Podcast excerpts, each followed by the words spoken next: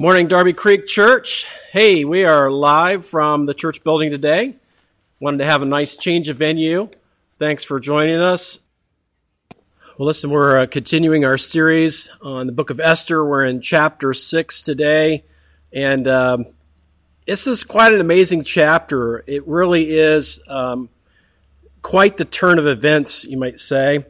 Um, and as I was studying this, I, I was. Uh, remembered and it was called to my attention how there was a, a, a kind of an interesting reversal of events uh, that happened during the uh, Academy Awards back in 2017. I don't know if you remember this. There was a there was a, a mix up on who won a particular award, and uh, and they were going to award this um, Academy Award to uh, this uh, musical cast for La La Land, and it was a mistake it was a mistake, and the the the uh, the television crew with their headsets came up and and and and said, "Hey, there's been a mix-up. Uh, you guys did not win this award."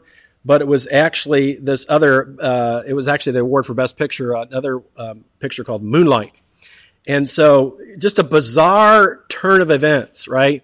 Um, when you somebody has they thought they won this incredible award, and then a total reversal. You know, somebody who thought they lost uh, and didn't get Best Picture actually got it. And so, uh, this is a, a, similar kind of thing happens here in this particular chapter in the book of Esther. As there is quite a reversal uh, of things. You know, up until this point, um, what's what's happened is everything is looking, you know, so terrible for Mordecai, Esther, and their people, the Jews a death sentence has been placed on them by Haman, uh, who kind of uh, worked the king, who had a weakness. Uh, you know, he could be bribed in a sense, and he he um, he used that authority that he had to to put a death sentence on this people. And so we have been headed towards that date in which all the Jews will be exterminated. It, it was uh, the, by the plan of Haman. And however, today in this particular passage, uh, things are going to totally change course. And I just love this that we have a God who reverses things like that. And so um, let's take a look here at this next slide. You want to hit the next slide for me? Thank you. And so we'll start here in, in verse 1. And uh, this again, chapter 6, verses 1 to 14 says, On that night the king could not go to sleep, and he gave orders to bring the book of memorable deeds, the Chronicles, and they were read before the king. And it was found written how Mordecai had told about Bigthana and Teresh, two of the king's eunuchs, uh, who guarded the threshold and who had sought to lay hands on King Ahasuerus. And the king said, what honor or distinction has been bestowed on Mordecai for this? And the king's young men who attended him said, Nothing has been done for him. And the king said, Who is in the court? Now Haman had just entered the outer court of the king's palace to speak to the king about having Mordecai hanged on the gallows that he had prepared for him. You may remember the last thing that Haman was planning was coming on this very morning that started uh, here in chapter 6 to come and request that Mordecai be hanged on, on a gallows, on the gallows that actually Haman had had built the night before. And so uh, that, just to, just remember that. Um, let's see here. Next slide. And the king's young men told him, Haman is there, standing in the court. And the king said, Let him come in. So Haman came in, and the king said to him, what should be done to the man whom the king delights to, to honor? And Haman said to himself, Whom would the king delight to honor more than me? And Haman said to the king, For the man whom the king delights to honor, let royal robes be brought, which the king was, has worn, and the horse and the king has ridden, and on whose head a royal crown is set and let the robes and the horse be handed over to one of the king's most noble officials. Let them dress the man whom the king delights to honor, and let them lead him on a horse through the square of the city, proclaiming him, thus sh- proclaiming before him, thus shall be it shall be done to the man whom the king delights to honor. And so you see, when the king, not, not saying who he wants to honor, uh, he wants to get counsel. He's always getting counsel from people um, to make decisions. And so he asks, who's in the court? And, and it mentions that Haman's in the court, ironically. Uh, and so he says, Haman, what should I do for a person I want to honor? And Haman, being so self absorbed and proud, thought he must be wanting to honor me. And so then he lays out how he would want to be honored, right? And so uh, this is fascinating. And moving on to the next slide, we've got uh, verse 10. Then the king said to Haman, Hurry, take the robes and the horse, as you have said, and do so to Mordecai the Jew, who sits at the king's gate. Leave out nothing that you have mentioned. So Haman took the robes and the horse, and he dressed Mordecai, led him through the square of the city, proclaiming before him, Thus shall it be done to the man whom the king delights to honor. Then Mordecai returned to the king's gate. But Haman hurried to his house, mourning and with his head covered. Next slide. And Haman told his wife Zeresh and all his friends everything that had happened to him. Then his wise men and his wife Zeresh said to him, If Mordecai, before whom you have begun to fall, is of the Jewish people, you will not overcome him, but will surely fall before him. While they were yet talking with him, the king's eunuchs arrived and hurried to bring Haman uh, uh, to the feast that Esther had prepared. And so, uh, isn't this interesting? Just all this this turn of events. So let's take a look at the first point. Next slide. So, one more. Okay, so uh, just to mention a couple of things here, and this is something that keeps coming up, right, in this entire book, is the, the invisible sovereign hand of God, right? Again, God's name is not mentioned, and um, so he's uh, he's not mentioned by name, not even prayers really mentioned, but implied when they talk about fasting. However, we're constantly seeing God working behind the scenes. And just think about this. Think about this on the night before Haman is ready to come and ask to have Mordecai, um, you know, hung on the gallows, what happens? The king has a sleepless night. That's no accident. That's the sovereign hand of God working, right? And then just even how, uh, what was the king's choice of entertainment? I mean, he had anything at his disposal that night he could have done. What does he choose to do? He says, Oh, let's have these books read you know? And so, and you also see God's sovereign hand in the fact that that servant chose a particular book that had these deeds that were done, right? And they happened upon the deed that Mordecai did, which was to avert an assassination plan on the king. Again, these are not coincidences. These are the, this is the hand of God working. And then, of course, uh, the king's delay in rewarding Mordecai, right? Um, why didn't he reward him after the assassination plot was thwarted? Uh, if you recall, after the assassination plot was thwarted back in the earlier chapters, the very next verse basically mentions that Haman gets some kind of a promotion. Mordecai is passed over. Yet God's hand was in that. And so we have to remember that, um, you know, just this, this timing too, the timing of Haman. You know, what are the chances that Haman would have been out in that court?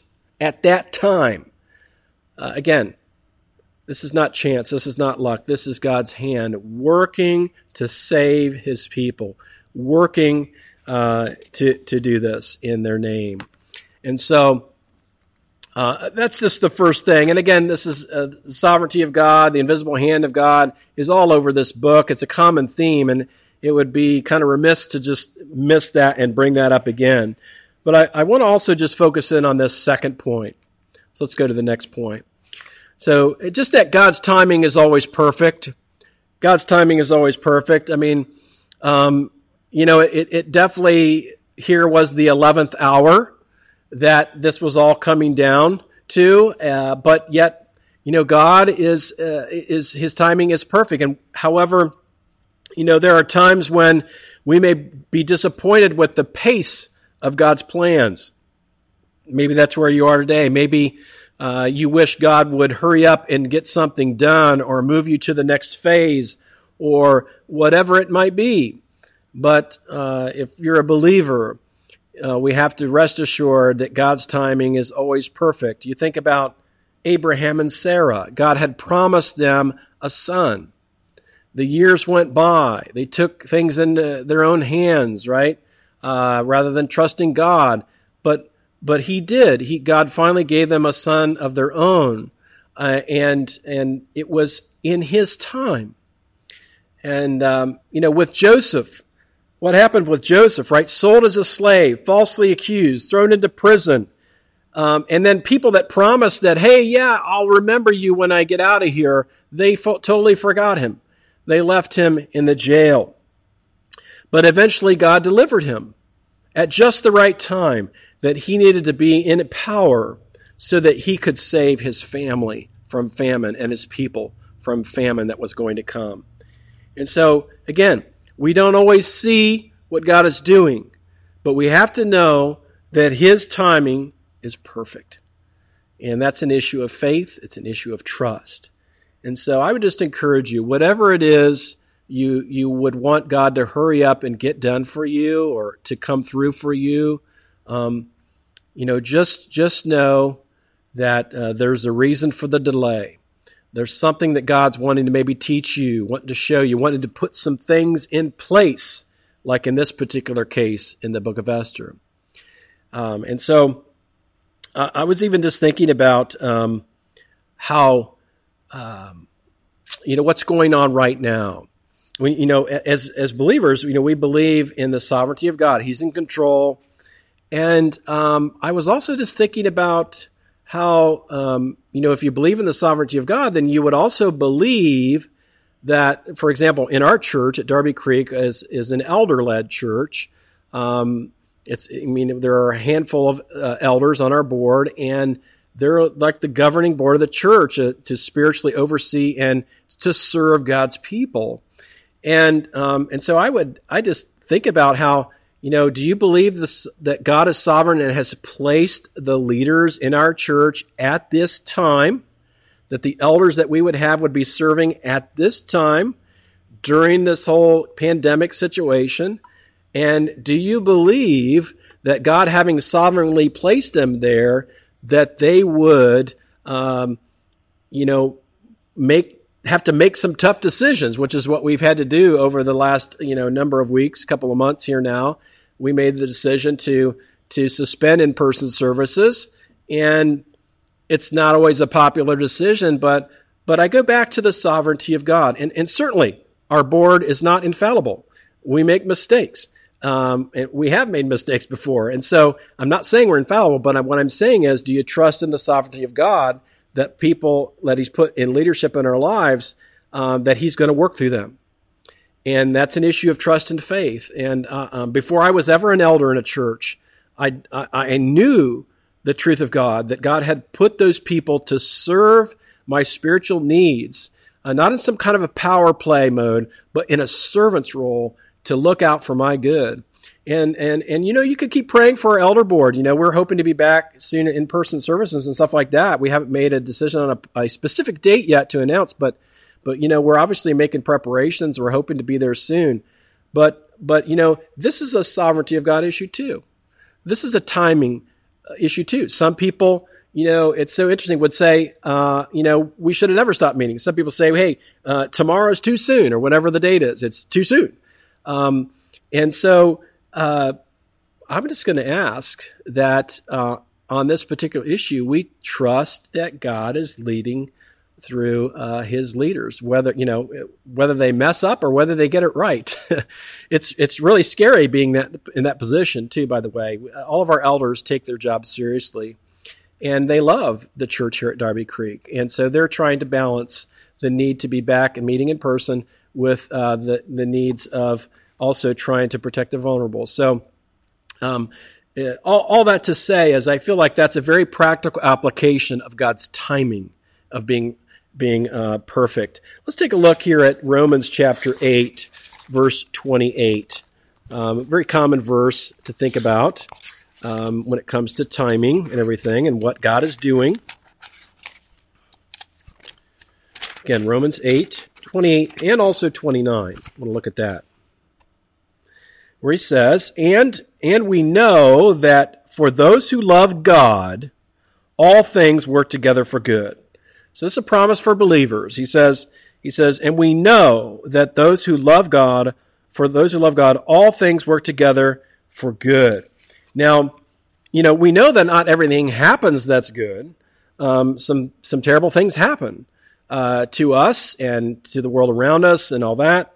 But but the amazing thing is we have an we have a, an incredible God who can even use those terrible things to for good to work things for good.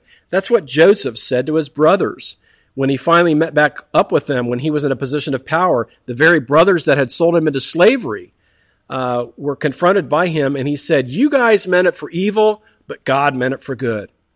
Uh, that's a powerful statement of faith, isn't it?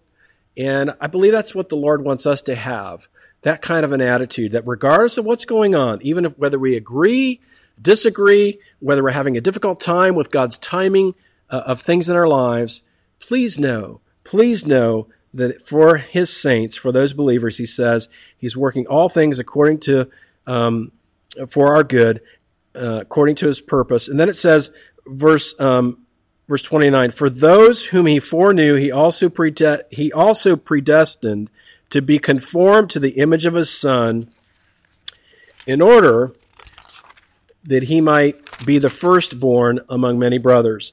Now, the thing I wanted to mention there, in verse 29, is that part, sometimes part of God's delay, you know, is because he's trying to conform us to the image of his son.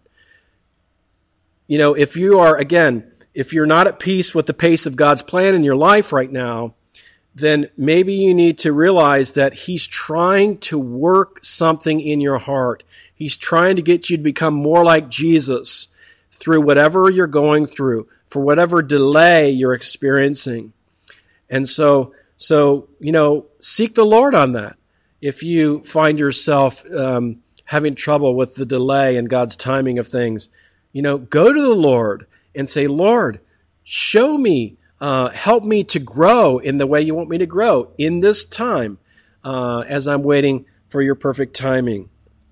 And so, and we realize too, um, in the end of verse 28, where he says, For those who are called according to his purpose. You know, the ultimate aim of God and everything he's doing is for his glory. And that means in the good, the bad, and the ugly in our life, his ultimate aim of what he's working toward is His glory. And so uh, we have to be rest assured of that. All right. So, so realize in this passage here, we definitely see the God's sovereign hand, right? And then we also see that God's timing is, is perfect. God's timing. Let's go to the third point. So here on this third point, we see that uh, pride is one of our greatest problems. I mean, Haman is the poster child for pride, isn't he? I mean, he is so proud that when the king mentions, asks him, What should I do for the person I want to honor? He's just thinking of himself. He's just thinking, Oh, it must be me. Certainly there could be no one else worthy of the king's honor than me. It's just so self absorbed, so uh, all about him, all about him. And, um, you know, I, I, think one of the opening um, sentences in the book by Rick Warren on the purpose driven life, it talks about the fact, you know, your life is not about you. It's not about you, it's about God and glorifying Him and what He wants to do through you to do that. And so, in order to get on that page, get on the right page with God, we have to realize that pride is one of our greatest problems.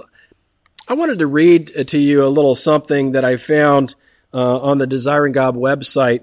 This guy, his name is Josh Squires, and he wrote this article. Uh, let me get you the title if you ever want to see it. Um, it's called Pride is Your Greatest Problem. And he's a counselor, he's a Christian counselor.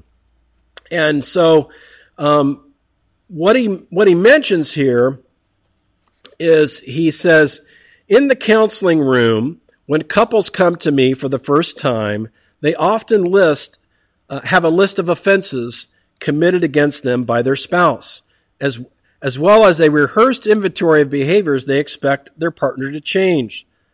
Similarly, parents often bring children to counseling, reporting that they need to learn new ways of being respectful, self controlled, and helpful. Also, individuals come in with their catalog of ways in which the world around them has failed to serve them in their quest for joy, comfort, and security. Their offenses need to be heard, he says, and heard tenderly. Our brothers and sisters in Christ need to experience some of the steadfast love of God in the moments when they unpack some of their most painful wounds. A doctor once told me, he says, that effective medicine exists at the intersection of tact, timing, and dosage. The same can be said of counseling and many other disciplines too. And so he's saying, listen, yeah, it's good. We, as a counselor, he says, I need to hear these people unpack their wounds and so on. But then he says, furthermore, the behaviors that they want to see changed often do need reformation. At the same time, so now he's going to turn this around a little bit. Um, he says, at the same time, during the course of our work together, when I change the perspective and ask leading questions like, what have you done to your spouse, kid, or world? Of what might you need to repent? How can you display Christ to them in the same way that you long for them to display Christ to you? And then he says, I don't usually get answers, but hurt and confused stares, and often I get downright indignation I get pride. And so now he's not simply saying that, you know, it's all your fault, but what he is simply saying is uh, we often thinking about what others are doing rather than what's going on in us, and that God might want to work on our pride. And so I just think it bears looking at here uh, a couple of verses. So look up uh, Proverbs 16, 18, just to remind us a little bit about pride. Um, course, there's so much written about it. Um, you know, it's one of uh, the list of sins that that are mentioned in the Bible that God just loathes. Of course, He hates all sin, but but he, he lists pride as one of those, particularly ones that He hates. So, Proverbs 16, verse 18. Pride goes before destruction, and a haughty, which is prideful spirit, before a fall. this would be Haman's life verse right now. This would be the verse that, uh, as this time is happening to him, as, as what's going on in Haman's life right now, is we are seeing the culmination of a prideful life. Um, he's, it's all about him, but he's about to encounter a great fall. And so we need to realize, though, it's not just about Haman. Uh, we also struggle with pride. And so, how can we how can we break the chains of pride? Is a great question. Well, the first thing I would say is that we need to experience saving faith. You need the power uh, of the Holy Spirit in your life. You need to uh, come under new management. You need to get yourself off the throne and put the one who was meant to be on the throne of your life, and that's the Lord Jesus. And he deserves that uh, that rightful place. That is, uh, you know, we were all uh, made to serve the Lord.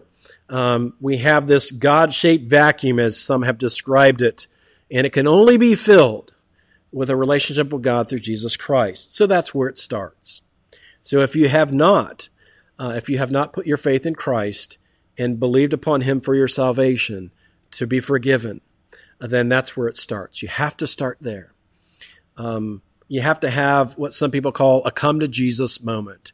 You really do. And if you're not sure you've had one of those, there's a good chance maybe you haven't.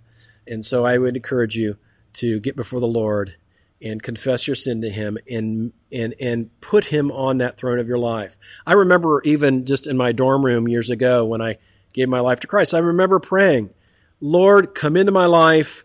I want you to run it." And and uh, that was the first time I ever prayed anything like that.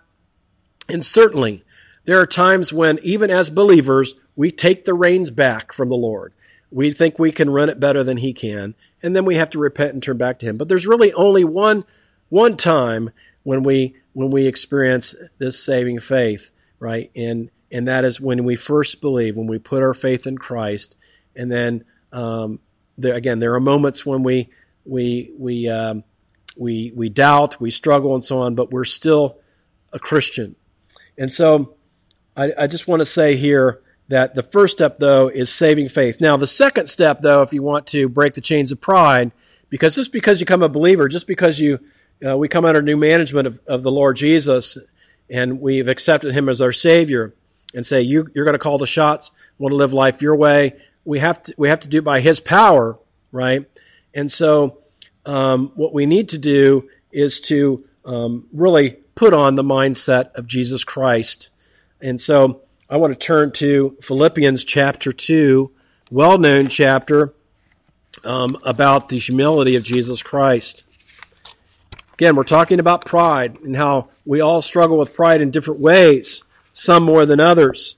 But I want to take a look at Philippians chapter 2 and starting in verse 3.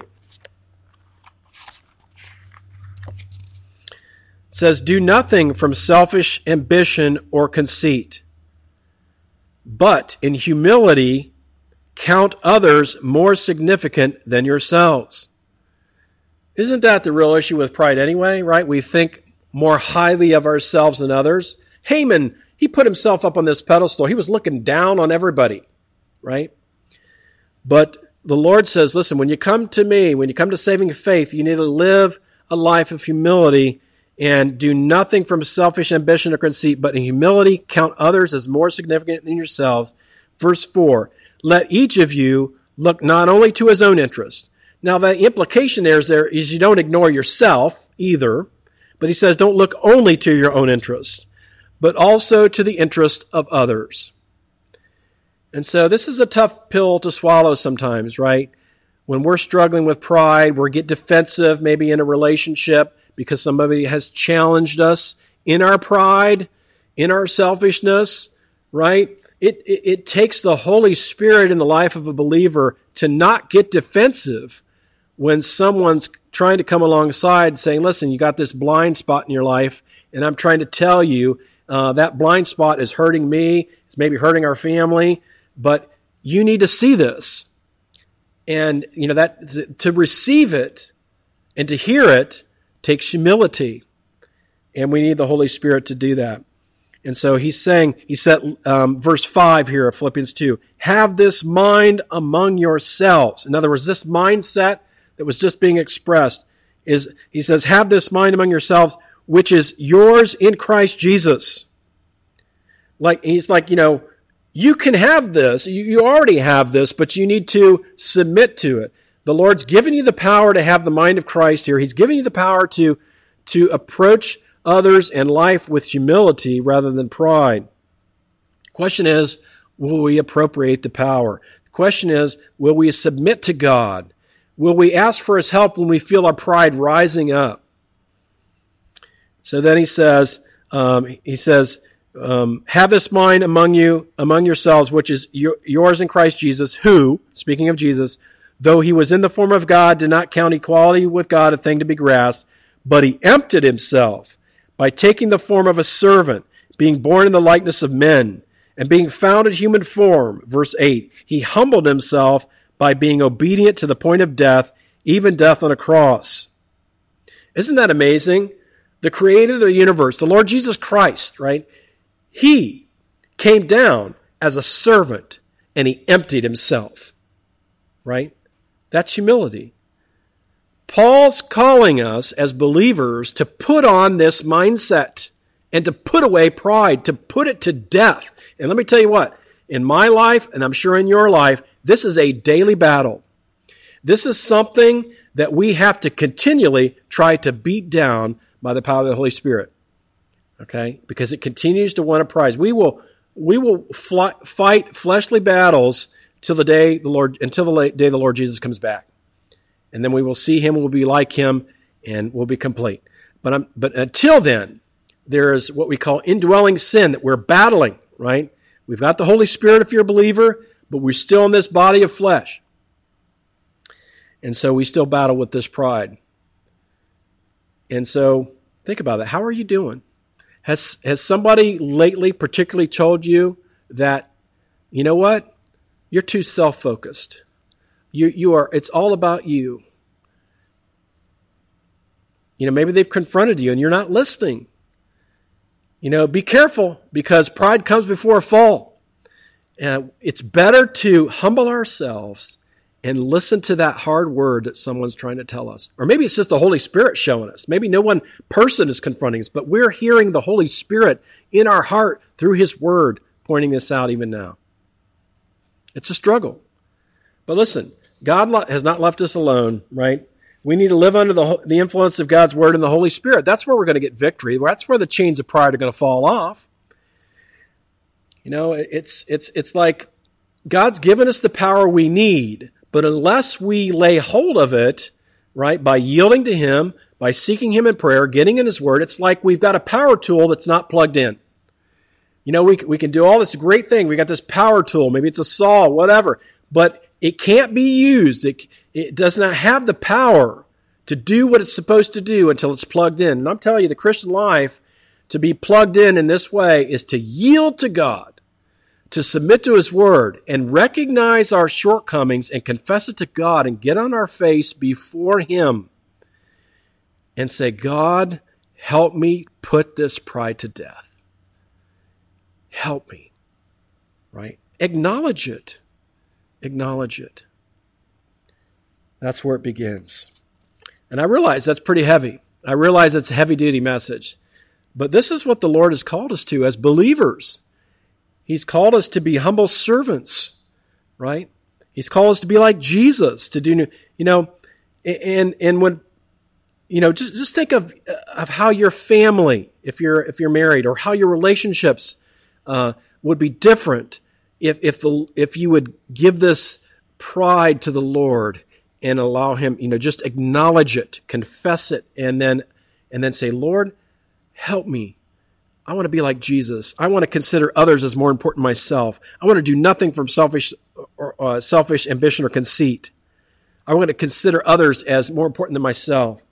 I want to look out for them. The others oriented life is there for us, and that's what we're called to do, but only by His power and if we admit our need for Him. So, it's an amazing chapter. It's it's uh, it's a challenging chapter.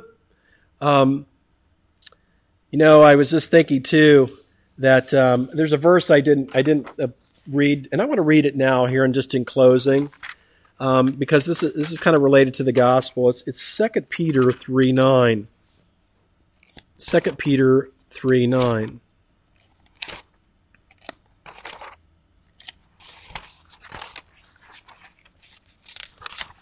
Okay. Now, kind of gets back to the issue of timing and, and God's promises and so on. It says, The Lord is not slow to fulfill his promises, as some count slowness, but is patient toward you, not wishing that any should perish, but that all should reach repentance. You know, maybe maybe God's timing on things in your life is such that, you know, if you're a believer already, he's, he's, he's waiting for the timing for someone else around you to come to faith. And you're part of that equation and you don't even know it. Or maybe, if you're not a believer yet, and he's waiting to do some things because he's waiting for you to come to faith. Have you thought of that? But I do love this. God's heart is that all would come to know him, though not all will.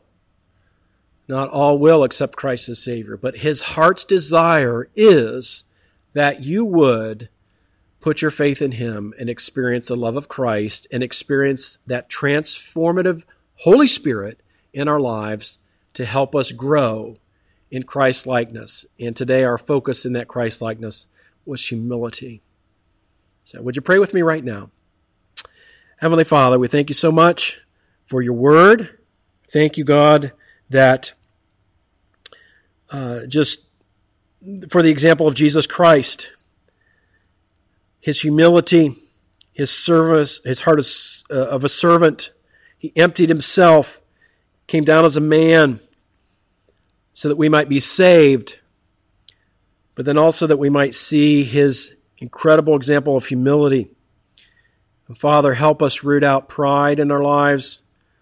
Help us to uh, see how destructive that is, not only to ourselves, but those that we love the most.